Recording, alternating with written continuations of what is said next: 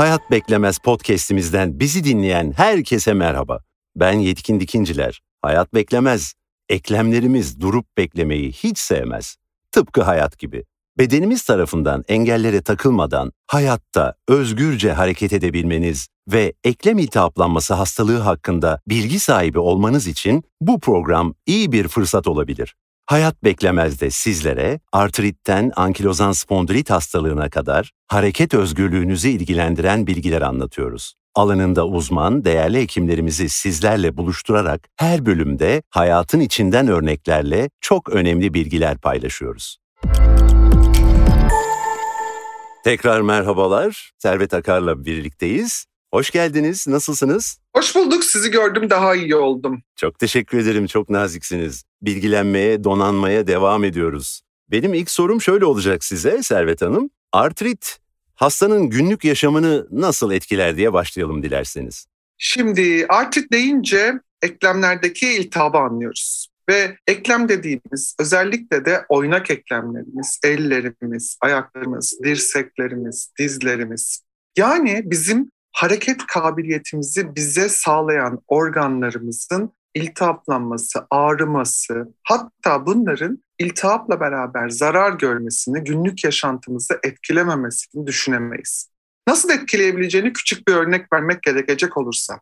Lütfen. Artrit tiplerinden en sık gördüklerimiz romatoid artrit üzerinden yürürsek.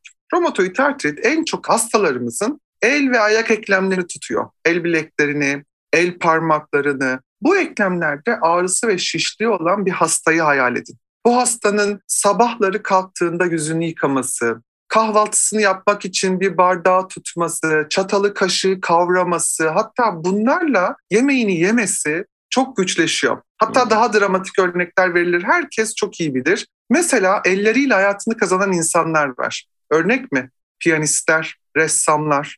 Bunlar için gerçekten çok zordur. Bir futbolcunun dizlerini kullanamadığını hayal edin veya ayaklarını günlük yaşantısındaki ne büyük etkisi olduğunu bence bu örnekler hepimizin anlaması için yeterli. Gayet güzel anlattınız. Ben benim de aklıma kaleci geldi hemen. Topu en sert şekilde karşılayanlar onlar. Karşılayamadığını, tutamadığını düşünsenize bir topu. Peki bununla ilgili yani artritin yaşam kalitesine olan etkisini iyileştirmek için neler yapılabilir? Allah yapabileceğimiz en iyi şey artriti ortadan kaldırmak.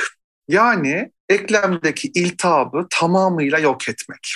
Bunun için hastalara çeşitli iltihap kurutucu tedaviler veriyoruz. En basitinden yine eklemlerde iltihapla giden hastalıklarımızdan bir tanesi ankilozan spondilit gibi omurgayı ilgilendiren romatizmalarda tek başına ağrı kesiciler, non-steroid anti-inflamatuar ilaçlar dediğimiz ilaçlar bile hastaların yaşam kalitesine çok katkıda bulunuyor. Ayrıca kortikosteroidler eğer uygun hastada mümkün olduğu kadar kısa sürede ve düşük dozda kullandığınızda çok etkililer. Onun dışında bir sürü ilacımız var ve hatta son zamanlarda günlük yaşantımıza giren biyolojik dediğimiz TNF veya interleukin 6 gibi hepimiz anlayacağı tabiriyle iltihabın önemli moleküllerini ortadan kaldırmayı veya onları bloke etmeyi yarayan ilaçlarımız var.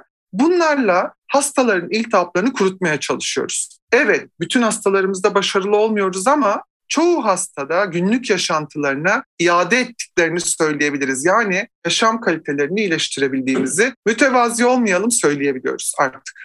Evet yani benim anladığım böyle bir yaklaşımla artriti olan hastalar çalışma hayatlarına devam edebilirler. Yani iş yaşamını artık etkilemeyecek ya da etkilese bile minimuma indirecek diyebiliriz. Ne güzel söylediniz Yetkin Bey. Aslında bütün amacımız biz özellikle de genç insanlarla genç hastaları tedavi etmeye çalıştığımız için bütün amacımız onları günlük yaşantılarına özellikle de iş yaşantılarına iade edip onları üretken kılmak. Evet, evet. Peki Günlük yaşam deyince aklımıza günlük yaşamdaki alışkanlıklarımız da geliyor. Bunların en başında da tabii ki yediğimiz içtiğimiz yani beslenme alışkanlığımız. Artritli hastaların beslenmesinde dikkat etmesi gerekenler var mıdır ya da nelerdir? Şimdi son derece popüler bir soru. Dahası pek çok insanı bu cevabımla mutsuz edeceğimi hayal ediyorum. Neden? Çünkü size verebileceğimiz sihirli bir beslenme reçetesi yok. Evet bazı ipuçlarımız var. Örneğin özellikle de yüksek kortikosteroid verdiğimiz, kortizon verdiğimiz hastalarda tuzsuz yemelerini tavsiye ediyoruz. Birkaç sebeple.